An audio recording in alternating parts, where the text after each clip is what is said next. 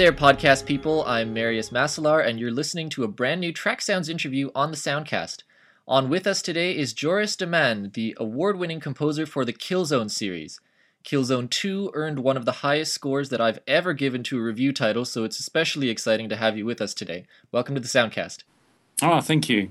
So, before we really delve into Killzone and the sequels and all of that music, I wanted to ask you if you could give us a, a quick run through of how you ended up where you are today. I mean, is this what you wanted to be when you grow up, or?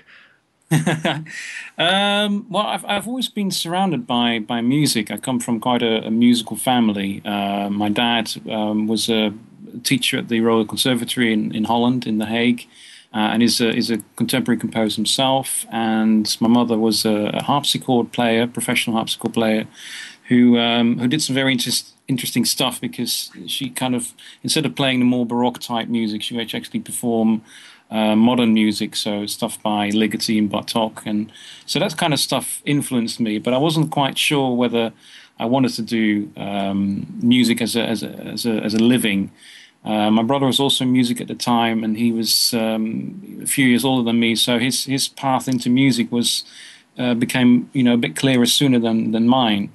And uh, for me, it didn't really come until I actually uh, moved out. I was when I was about 18, 19 years old. I moved out of the uh, the parental home, and uh, I started branching out on my own. And um, I'd, I'd, been doing music during my my teenage years. Uh, I played in a in a school orchestra, and I played in some bands. Um, and I was also very active on the uh, on the Atari demo scene, creating chip music for um, yeah for different Atari demos. But I hadn't really considered it as a as a career. And then one of my friends from the demo scene uh, started working for this games company and um, in, in Holland. And he said, you know, we're, we're doing this game and it's very simple. It's for Philips CDI. It's one of those devices that most people probably never heard of anyway. I've never even heard of it. Yeah, it was basically uh, Philips Philips's version of um, of CD-ROM. It was kind of the precursor to CD-ROM. It's basically standalone units that played CDs, uh, CD-ROM type system, and um, usually was kind of uh, more used for um, education and training and that sort of thing. And this this Dutch company basically thought it would be a really good idea to create some games for it as well. And so that's what we started working on. And it, it you know, the games got released, but of, of course they didn't really do much. The, the machine never really took off, and I think some of the chips got repurposed for washing machines and that sort of thing. But it was for us, it was a good training ground to um, you know to, to, learn how to create games and see a project through from start you know from start to end. And um, he said, you know, why don't you create some music for that? So I did, and um, I had about three weeks to to write like I don't know forty five minutes of music, and um, and I thought, well, this is nice. I mean, people were paying me to do this, and um, at the same time, I was kind of struggling with the idea. You know, on one hand, I wanted to be a graphics artist, um, but I wasn't very good at it. Okay. And um, and this music thing kind of came to me a lot more naturally. And then my dad said, "Well, why don't you start studying it and, and see what you think?"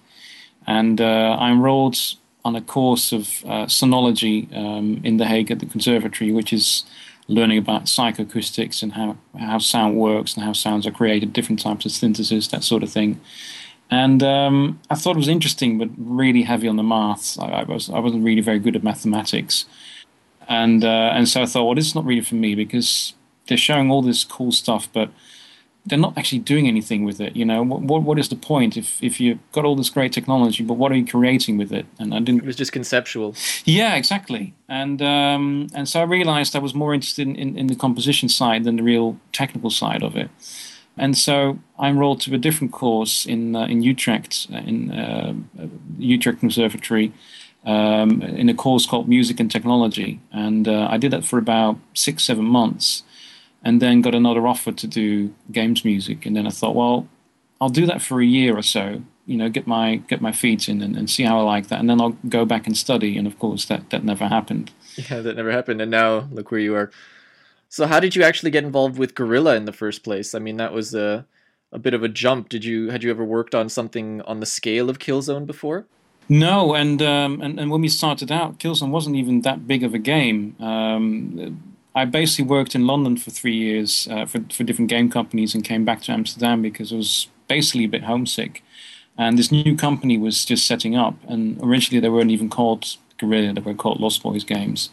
Uh, and they just had three titles in development, and one of them was Killzone, which is called Marines at the time, which is basically just you know this space shooter, first-person um, shoot 'em up, and um, they had two other games in development as well. And at the time, we were just a very small company, and so they were shopping these three titles around, and Killzone or, or Marines, as it was called at the time, was the one that was picked up and the other two then were kind of scrapped and uh, and, and work on, on Killzone started in full.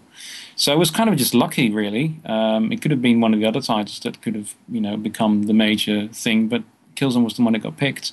And um, it was actually me suggesting to the to the, the company director at the time, saying, you know, as we're presenting these games, wouldn't it be great to present it with a, a piece of classical, you know, orchestral music, uh, and record that live? Because at the time, you know, this is what time was it? 1998 or 1999, I think.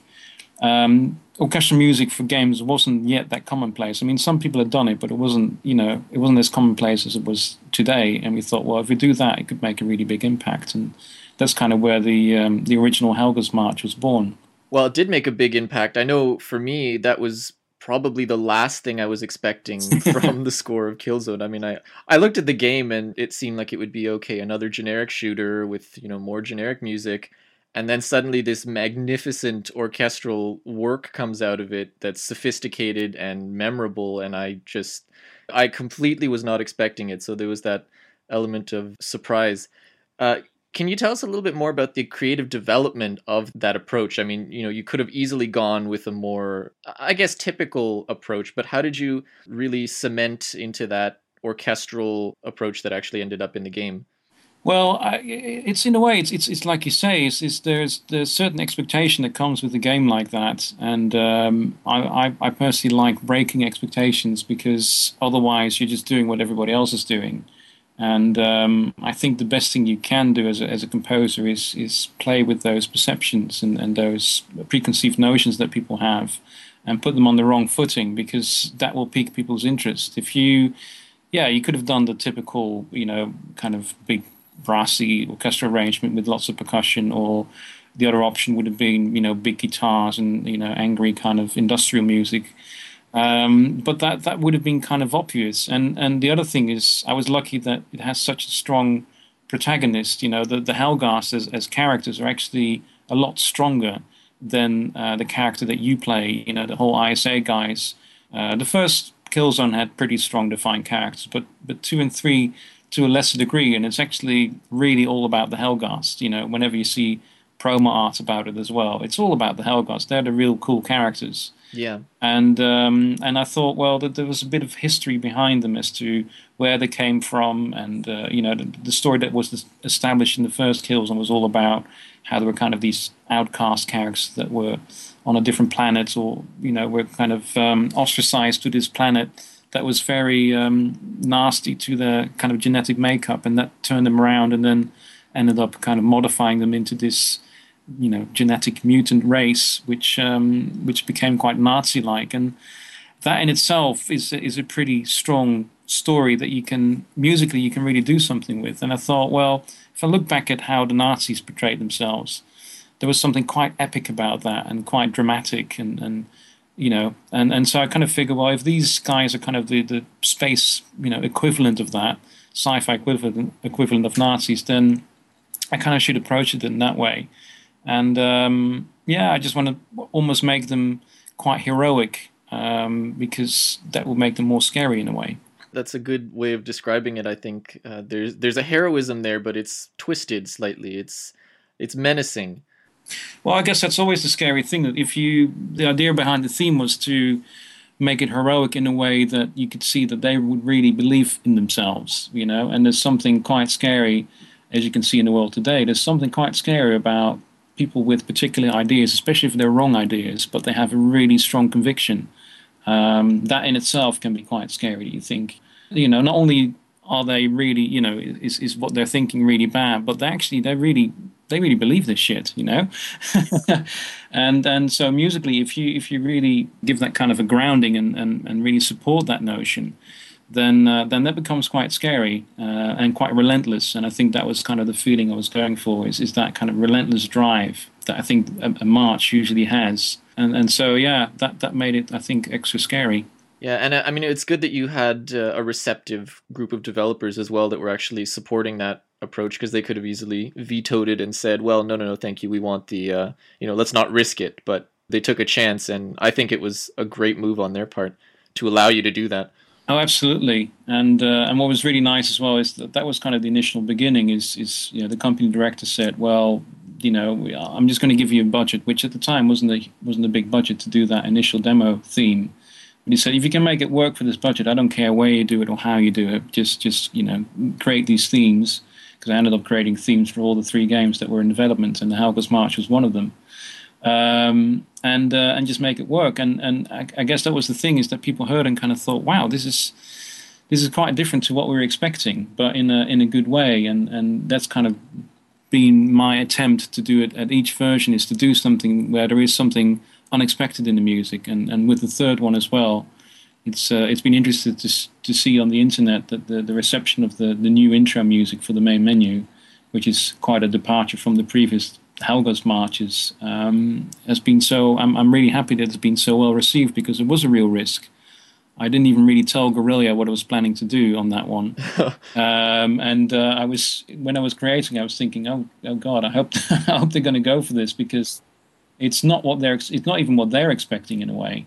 That was one thing when we get into Killzone Three. I'll ask you how you ended up on that path, but um, just still with Killzone 1, I think that was the the one title in the series where you also were partly responsible for sound design work as well. Is that true? Yeah, that's correct. Yeah. And what was that like? I mean, was it not spreading you too thin? Uh, it was only really towards the end when I had to start creating the music and there was still some sound design left to be done that it, it became a bit perilous because I just didn't have the time anymore. And uh, and you ended up you know creating quite a few ambiences and some vehicle sounds for some of the levels. But at the beginning it was good because for me, that's the big difference in between working in house and um, and being freelance, as I am now, is that when you're when you're working in house, there's such a, a, long development period that there is actually a fair bit of time to do that stuff. Because at the beginning, you're not really doing much music yet because the levels aren't even there yet, uh, and people are just you know inventing weapons and, and animations, and so there's a lot of time to work on the sound design, and then as the levels start to take shape, you know, and, and you can, and some of the cutscenes and the storylines are, are beginning to emerge, then you can actually start working on the music. So at the time, I think it worked quite well, but it was, yeah, it was a little bit too busy towards the end. And there's actually uh, an interactive part to the game's audio engine as well, right? There is in the second one. It wasn't in the first one. The first one was was mainly the music uh, was accompanying the cutscenes because we had an issue technically that we couldn't really play music and ambiences and stream the level data from disk at the same time. There was too much streaming going on. So in the first game we couldn't support in-game music, and but in the second one we could. And so yeah, there is a there is all interactive music system in there. And how did that affect your actual writing process? Well, it affects it greatly because you've got to kind of compose in segments, and those segments got to fit together uh, in any combination, and that's quite tricky to do because you're writing a section of music and then you're writing the next section of music and you've got to figure out well does this fit together and am I still in the in the right tonal structure or you know how how's that all going to work? Has it got the right intensity? Can we switch quickly enough? And so it, it took a took a bit of figuring out of, of, you know what was the right balance between the right pattern length for each section and uh, and switching so that it would accompany the action and kind of feel interactive. And uh, and what, what were the intensities going to be with the music? And um, I composed a few pieces, and I think probably the, the, the, the, later ones were more successful than the than the first ones because you you put them in and you see what works, what doesn't, and uh, and one of the things I found out during the development uh, in, in Killzone Two was that uh, what really works is that if you have in those segments themselves, you have some dynamic development as well. So it's not just you know if it's one intensity, say we would divide the segments up into different intensities depending on what's happening on screen. So we'd say three segments of high intensity, three segments of medium, and three segments of low. That would become very obvious because you would hear when it would switch to a lower segment and then to a higher segment. And so one of the things that I figured out uh, during composing was that it would really help to have different dynamics in the sections themselves as well or maybe even even if it was a high intensity, you know, have a little break in there that would suddenly break up the action and then continue again. And, uh, and you would find during the gameplay that as you're playing the game, the music would, would, would play those segments and, and stop and start and, and have these different changes. And it would somehow make it feel more interactive, even though it wasn't necessarily linked to what was happening on screen. Just the mere suggestion of it. Yeah, it's clever. It feels more like you're playing a movie that way. Exactly. And there's a lot of things you can do that way, which unintentionally seem to coincide with something that's happening on screen at the right moment. And people might think, oh, that's really clever how they've, you know, made the music really interactive. But actually, it's just sheer fluke. It just happens to, to work in a lot of cases. And um, yeah, those are kind of the lucky accidents that you then get away with. Okay, so besides the added interactive element going from the first to the second, how I mean, you you know you were coming onto this sequel. You knew that you'd done something different for uh, than what people were expecting for the first one. How did you approach you know getting that same impact with the sequel? What did you do to raise the bar? I think it, the, the main thing was really experience. I mean, on the first one, if I'm totally honest, I didn't know what I was doing half of the time because it was only the second time I was writing for a, a full symphony orchestra. When I created the the initial Helghast March, is actually the Helghast March itself is the first piece I ever wrote for a, for a large orchestra. And so when I did Killzone 1 and I wrote the rest of the music, uh, I was, for a large degree, still finding my feet, you know, thinking, okay, I've got to write, you know, 40 minutes of score. A, how the hell am I going to do this? Uh, because I've only got a, a, you know, finite amount of time. And um, how do I score to picture properly? I'd done some scoring to picture before, but to do it with a full orchestra and to have all the rhythmic changes and metric changes and key changes at, at the right time and at the right moment was really a, a path of, of, discovery for me. And so some pieces, when I hear them back, are, are way too busy for what's going on in the scene. And, and, and so I, I guess the second one was more a, realization of looking back on Killzone 1 and, and figuring out what worked and what didn't.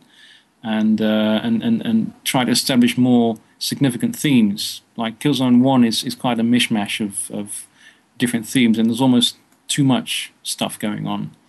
Uh, and with Killzone 2, I felt I was more getting into a, a, routine of establishing themes and leitmotifs for particular characters and, uh, and working on that. So for me, that was the, probably the most significant change. It was uh, more of an awareness of what worked and what didn't, and, um, and, and yeah, a bit more experience with orchestration as well, I guess. Well, the second one definitely sounds more unified. Uh, I didn't actually find the first score to be overly schizophrenic or anything like that, but it did have, you know, it was um, busy in terms of how much musical content there there was in there, like how many ideas were floating around.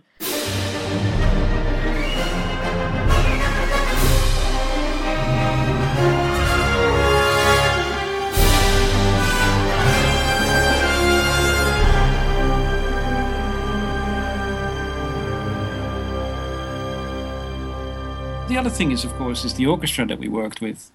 Um, there's also something that happens, which which is someone allows you to work with an orchestra, and you go, "Great, I really get to show off my chops." And and that's the difficult thing is that you, for me, and that's been you know a learning process, is to leave your musical ego at the door because at the end of the day, it's not just about you and an orchestra; it's about you servicing a scene and servicing a concept and um, and and that was the, in a way so um, excited about working with an orchestra that you kind of think, well, I'll just throw everything in the kitchen sink at it and, and see what sticks. But it's also the orchestra. Um, on the second one, we recorded at Abbey Road with with London uh, players, um, all kind of very experienced session players from various orchestras, ranging from you know London Symphony Orchestra to the London Philharmonic, BBC Orchestra, etc. Whereas the first one was uh, recorded in Prague with, with the Prague Philharmonic in a different studio. And, um, um, you know, they're still very good players, but there's just a different, I guess, a slightly different attitude than I found with the English players, which is, I very much got the impression with Prague, and, and I'm not saying that this is still the same, but at the time, that they'll play anything, you know, they'll, they'll just, you, you tell them what to play and they'll do it.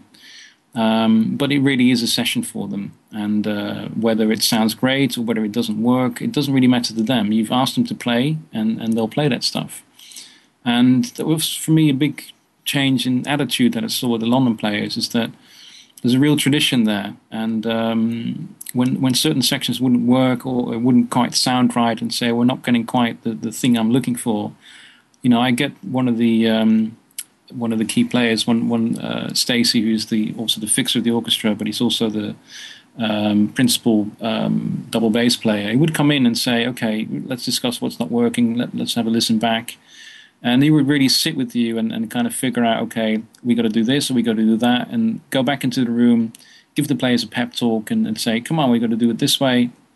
And it would make a real difference to the playing because it's not just about them playing the stuff. They, you know, they, they see every recording that that they do as their next calling card, um, and, and so there's a real drive to to create something um, that's not just about getting the session done, but that's really about you know showing off their musicianship. And for me, that was a was a big difference. And speaking of, of showing off musicianship, I'm, I'm thinking we're ready to dive into Killzone Three here because it's uh, I'm really excited to talk about it. Uh, it was a bit of a whirlwind working on it. How are you How are you feeling now that it's all you know past? Yeah, well, I mean, I'm I'm I'm only in the last month or so kind of getting my head around what's what's happened last year because it's been quite an eventful year. Um, it's been quite a whirlwind. We had so much, so many up and downs last year, and um, you know, we started off the year with with uh, you know some troubles as as my wife's um, in, in, my family there was a, a death which was uh, which was difficult. Her grandmother passed away. Uh, and then, of course, we had the up of the um, of first the nomination of the Ivor Novello, and then finding out that I actually won it, which was absolutely insane. And congratulations for that, by the way. Yeah, thank you very much. And um, and then, unfortunately, my uh, my mother suffered a heart attack, and um, which which you know put her in hospital for a few months, and then unfortunately she passed away. And just literally weeks after she passed away, I was back in uh, in England um, composing the score, you know, working on the orchestral portion of, of Killzone 3. So it was really up and down, and, and you know, I'm, I'm, sure some of that influenced the um, the writing of Killzone 3 as well, and especially the main menu theme. You know, I was uh, I was in a, in a I guess in, in in some weird way in a good frame of mind to write something that was very sad and, and lamentful in a way, um, and and you know, and an attempt to create something that was different from the Helghast marches that have always graced the um, the main menus before.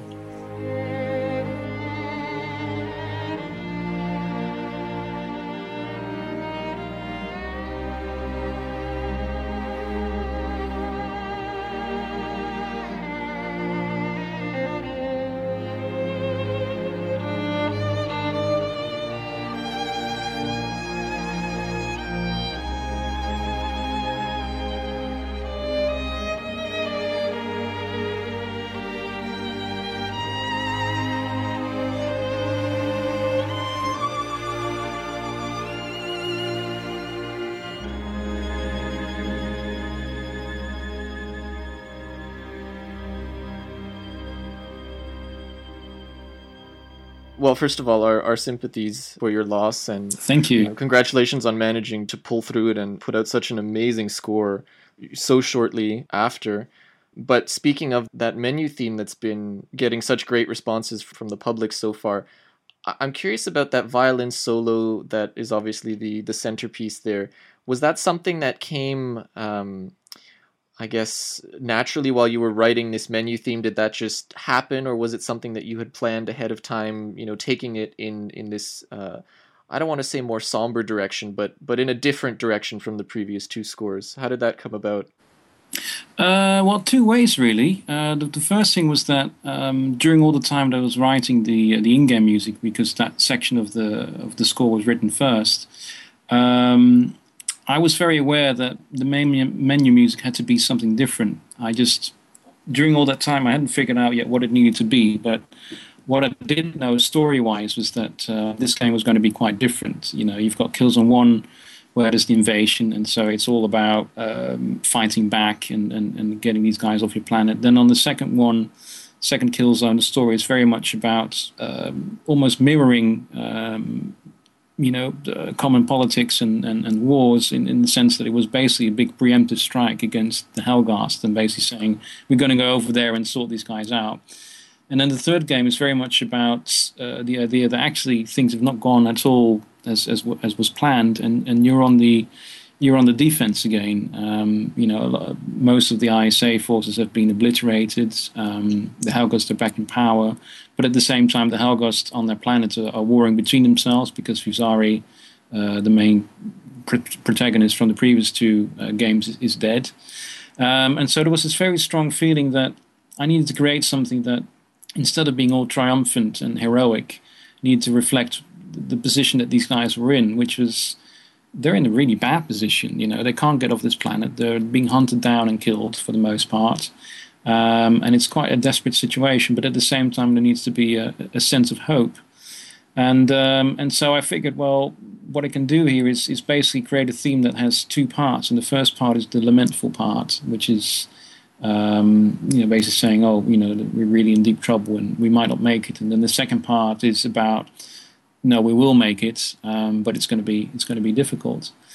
And um, and I was also very aware that I couldn't do another Helghast March. You know, I'd done two, and I think for me, the one in Killzone Two um, is is my preferred version because it's almost like a version two of the Helghast March, where I kind of got to do all the bits that I didn't get to do in the first one.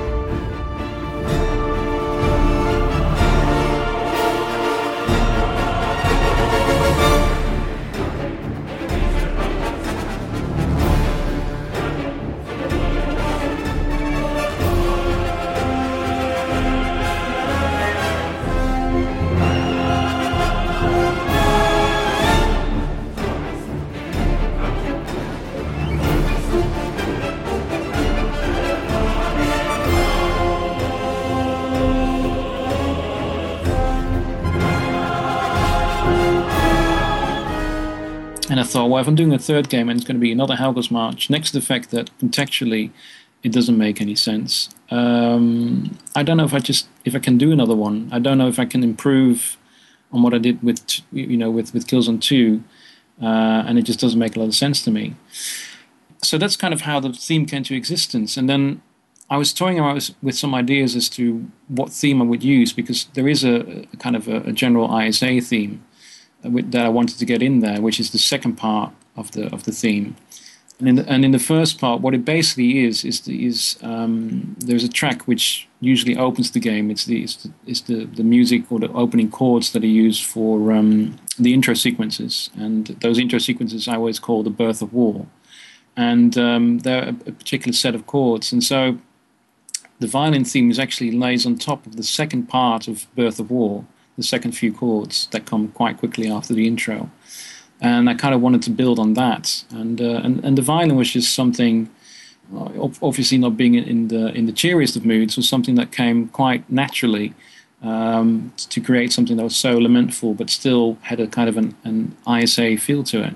So that's kind of how it came about, really. Yeah, that sense of not really tragedy, but more gravity than the previous two games is definitely there and it was uh, you know obviously I haven't played the game; it's not out. Um, so for me, not knowing the story, I was not at all prepared for that. Um, it felt almost like listening to the first score in that it was once again a complete surprise. And of course, after the second one, I was wondering, okay, how how is he possibly going to raise the bar again? uh, this is getting frustrating. How can you do this? But um, the third is just it's magnificent. It feels more um, sensitive. And I'm glad you mentioned themes actually, because I was wanting to ask you what it feels like to revisit all of these well established themes now that they're familiar with. Uh, with your audience and with you, do you feel like you can develop them in more sophisticated ways? Uh, and did you introduce any brand new ones beyond that violin theme in the third game? Yeah, I mean it, it's nice to revisit them. It's I guess the difficulty sometimes is that you um, you want to try and keep them original, and that can sometimes be difficult if a theme has been established to a certain degree. Is how can you make variations on them without going too far away from the established theme, but at the same time do something that doesn't sound like you're just doing the same theme over and over again. Uh, and it, it, really made me appreciate uh, how difficult it must have been for someone like John Williams doing the new three Star Wars films, uh, which which music, by the way, I, I admire to to a great degree. And happy birthday to him because we're recording on the eighth. It's his birthday. Oh wow, fantastic! I didn't even know it was his birthday today. um, no, his, his his stuff is is phenomenal, and um, and and so yeah, I could kind of appreciate his um, you know how difficult it must be to to re- establish some of those themes and, and and try to either improve on them or, or, or you know make variations on them. Uh, it was it was reasonably tricky, but at the same time, it was nice to to, to go back to them and, and know that those themes are established, so that you can build on them, and uh, and probably modifying them a bit more than you were able to previously, because obviously you're aware of the fact that the public knows them, um, and so it's a bit easier to modify them. Um, and at the same time, there were a few new themes established, not a whole lot. It was basically um, two themes um, for the, the, the, two new uh, protagonists, um, Orlok and and, Gen- and Stahl. Sorry, General Orlok and uh, and I don't know what Stahl's prefixes, but um, he's kind of this big industrialist character. And uh, those two are kind of fighting it out over who's going to gain the upper hand when it comes to controlling Helghan. And um, and so I had to kind of create themes for them and uh, and have the, have those return when um, when they kind of go at it because it starts off in a more scheming way, but during the game they kind of get a lot more vicious towards each other, and so yeah, it was it was interesting to create a, a theme for them. Um, and I hope that it, you know it returns often enough so that people will recognize which theme belongs to what character. Um, but that was definitely another yeah another challenge. It sounds good the way it came out. Now that I've I've gone through, especially the cinematic music, several times, it feels good hearing the themes that I'm familiar with, or hearing fragments, but hearing it developed further. Um, I you know I appreciated that it wasn't just verbatim quotations from from the previous scores especially because now these themes are stuck in my head forever i know them i love them so having them manipulated further without deviating too far from them. Uh, I think you I think you hit that balance very very nicely. Thank you. Now we like to get behind the scenes a little bit here, so we keep talking about in-game and cinematic music. I was hoping you could uh, walk us through quickly how one of each gets put together, because obviously, uh, very different contexts. Um, you've spoken a little bit about how the in-game music gets put together, but um, how you know when when there's a cinematic cue, are you essentially scoring to picture or are you writing music before there's an actual cinematic to look at how does that how does that happen well it, it, it kind of depends. In general i try to get a script before i even start because sometimes they can really help in in thinking about it because sometimes certain ideas develop over time. I'm not someone who I'm, I'm not always great at conjuring up a theme straight away. Sometimes it helps to kind of get the story in your head even though you might have not seen anything yet, just to kind of think about the characters and, and you know, over time, some themes might kind of just pop into my head about what it would be. Uh, on this game, unfortunately, because there was so little time towards the end to, to, to write the music, I pretty much had to go with the scenes that I had, and I wasn't actually that aware of the story. So I kind of discovered the story through through the cutscenes, and so I would get uh, what they call a play blast or an animatic, which is a very early version of the um, uh, of, of that particular cutscene. Um, and it would really be either would just be hand animated, so um, it, it, could either be a, a, moving storyboard or it would be characters, but all the characters would look the same, and it would be untextured, so everything would be kind of in, in black and white. Um, and then these characters, you know, because they weren't motion captured or animated yet, um, if they were talking, they were basically just bobbing their heads, which looked very funny and because they weren't animated yet, they would just have that typical um, pose, you know, with the arms spread out and the feet together, and if you know, almost almost South Park style if they're walking around, uh, which be you know be quite comedy to see. Um, and then yeah, basically just put time code to it and, and, and start kind of figuring out some ideas. So figure out what are the important sections in this scene. So if it's a, if it's if it's a battle, I might I might, for instance, hit out some of the uh, hits in the in the piece and put markers on them and figure out a tempo that would fit those markers, so that I can hit you know a, a particular sequence exactly when the hit occurs on screen. Or if it's a talking scene, you're trying to establish the mood and say, okay, when's the mood changing? They're talking about something, and obviously at some point, one character's going to say something that the other character doesn't like, or there's going to be a twist in the story and so you, you're basically trying to uh, mark out sections that have these mood changes so you know when the music needs to change a mood.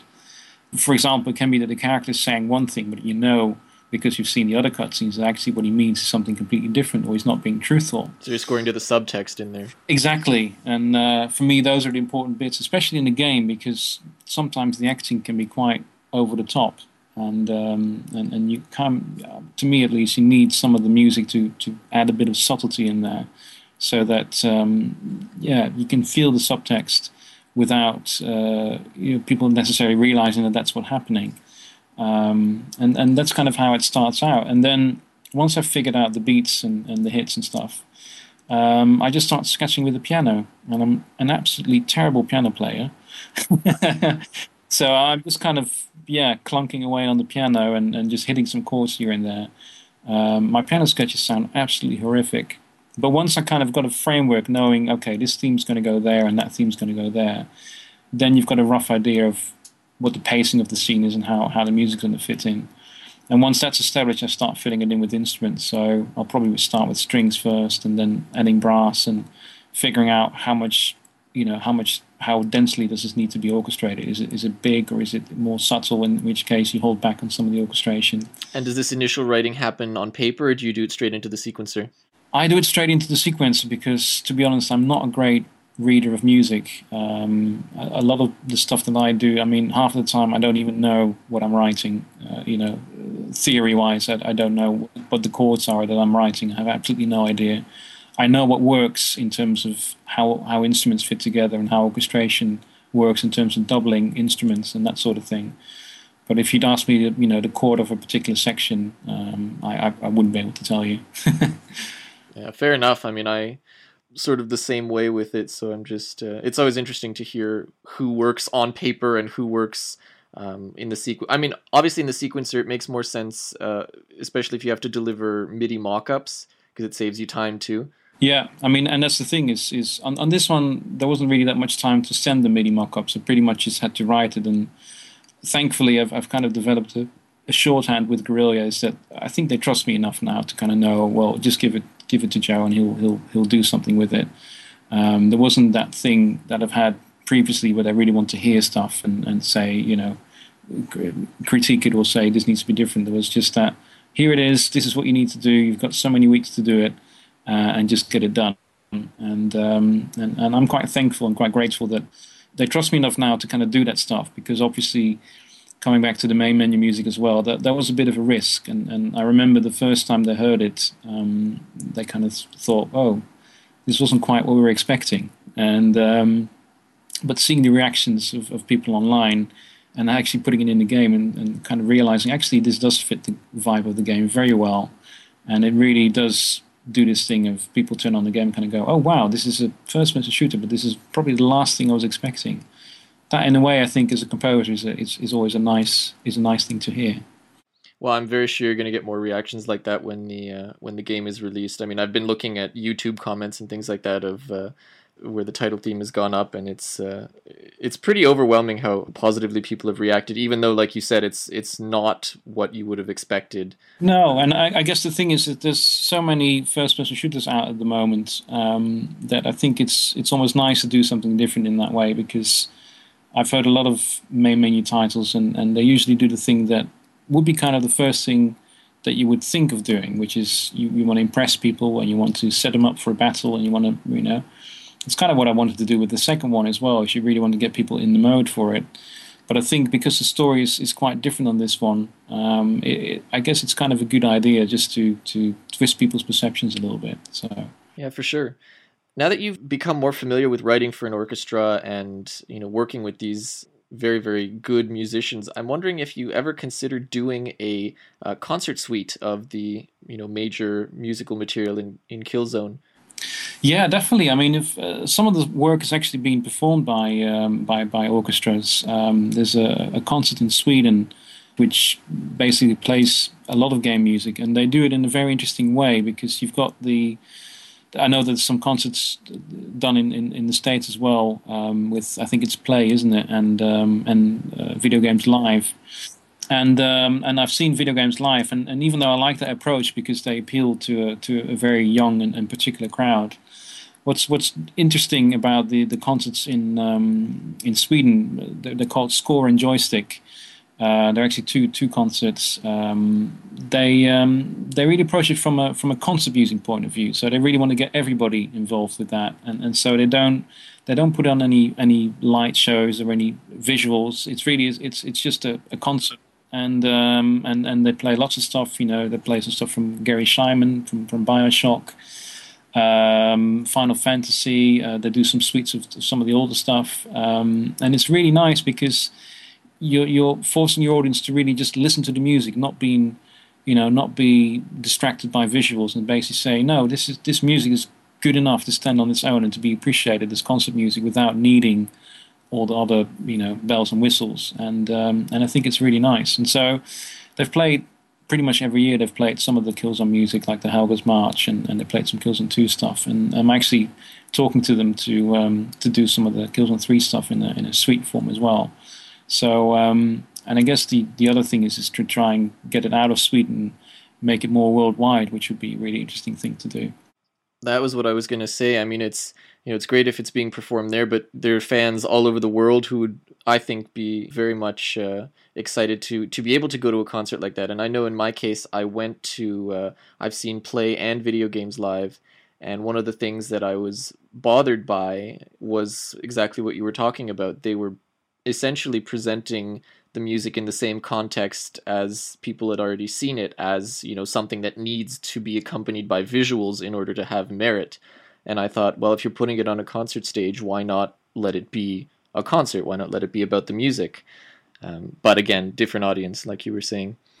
Yeah, and I think, I mean, I hope it, it, can get to a point where they are able to do it that way. I mean, I completely understand why they do it like that. It's because the, the you know they want to appeal to a particular crowd, and especially when you're starting up a concert like that, you know, the more established audiences that are more used to a to a classical repertoire there's still very much that perception that oh it's not proper music you know it's even even if you look at film music which by now should be pretty established and it's got some amazing talent in there you even see with with those type of concerts is that it's still not as widely spread as you would want it to be i mean I, you know i'd love to go to a, a film music concert and i recently went to one uh, in London, um, where there were you know some stuff played by John Powell, Harry Gregson Williams. It was a, it was a benefit concert, um, but it's still rare. It's not happening as often as you as you would want it to. And unfortunately, um, game music is even you know a worse rap in, in that regard than than you know film music. Yeah, it's true. Hopefully, in future years that changes. But for now, you're right. Can we expect a soundtrack release beyond the download that comes with, I believe, the collector's edition of the game? Um, I sincerely hope so. I mean, I know that it's um, it's something that's being considered. Um, at the end of the day, it's up to Sony how they decide to uh, to release the soundtrack. Um, but yeah, we've, we've very much spoken to them about it and, and, said, you know, it would be great if we if we could get it released in a like a physical as, as a physical soundtrack or an iTunes download at least, so it's it's available for more people just outside of the the PSN network. So. I don't know anything about it yet in terms of how they what, what their plans are, but uh, it, it's definitely being discussed with them, and uh, at the moment we just have to wait and see. Unfortunately. Yeah, I hope we don't have to wait as long as we did for the other two because that was, you know, everyone was all excited about the music, and then months and months and months of considering and I know, and and yeah, it's it's. I mean, I'm I'm definitely trying to push them a little bit more this time around. It's um, it's it's fortunate that at the end of the day, it's not up to me because they they kind of own the music, so they can do with it as they want. But uh, yeah, of course, it's not your fault. Just uh, you know, we're we're fans out here. We want to hear it. So yeah, no, I'll uh, I'll definitely uh, push them a little bit more. So tell us, uh, moving forward, what you're working on now. I mean, you're you're done with Killzone for now. So what's on your plate well, I'm, i have been pitching uh, and, and, working on some commercial work, uh, just you know television commercials, and uh, I'm also working on uh, a very interesting um, animation piece, which is going to be released later this year. It's a it's a production by um, uh, an outfit called Tokyo Plastic. Uh, it's a director duo who normally also do a lot of commercial work, but they also work on these um, separate animation pieces uh, that have won awards on, on festivals, and uh, and it's a very interesting uh, piece because it's uh, it's seven minutes long. It's um, a hybrid of um, traditional animation mixed with CG backgrounds, and it's a very very cool story. So I'm, I'm doing the music and the sound design on that. Uh, and it's being produced by uh, by Open Book, and um, yeah, so hopefully uh, it, it, will come out in the in the animation circuit later this year. Excellent. I guess you're uh, appreciating the change of, of genre or of pace. Oh, absolutely. It's um, it's well, it's just also very nice to work on something that challenges you in a, in a completely different way. I mean, obviously the, the, the orchestral stuff is, is wonderful to work on, but when you've done a, a massive project like that, it's it's quite interesting to uh, to change from it and have something completely different. And this soundtrack will probably be a lot more um, ambient and, and, and yeah, very uh, very different from the kind of stuff that you're used to hearing from me. No, variety is always a good thing. Definitely. Joris, thank you so much for speaking with us. It's a great pleasure for all of us to get a glimpse behind the scenes of such a, a wonderful score as Killzone 3. Thank you very much. All you listeners out there, this is Marius Masalar thanking you for tuning in to another Soundcast interview. Keep enjoying your music and don't forget to visit us at tracksounds.com for the latest news and reviews from the world of soundtracks.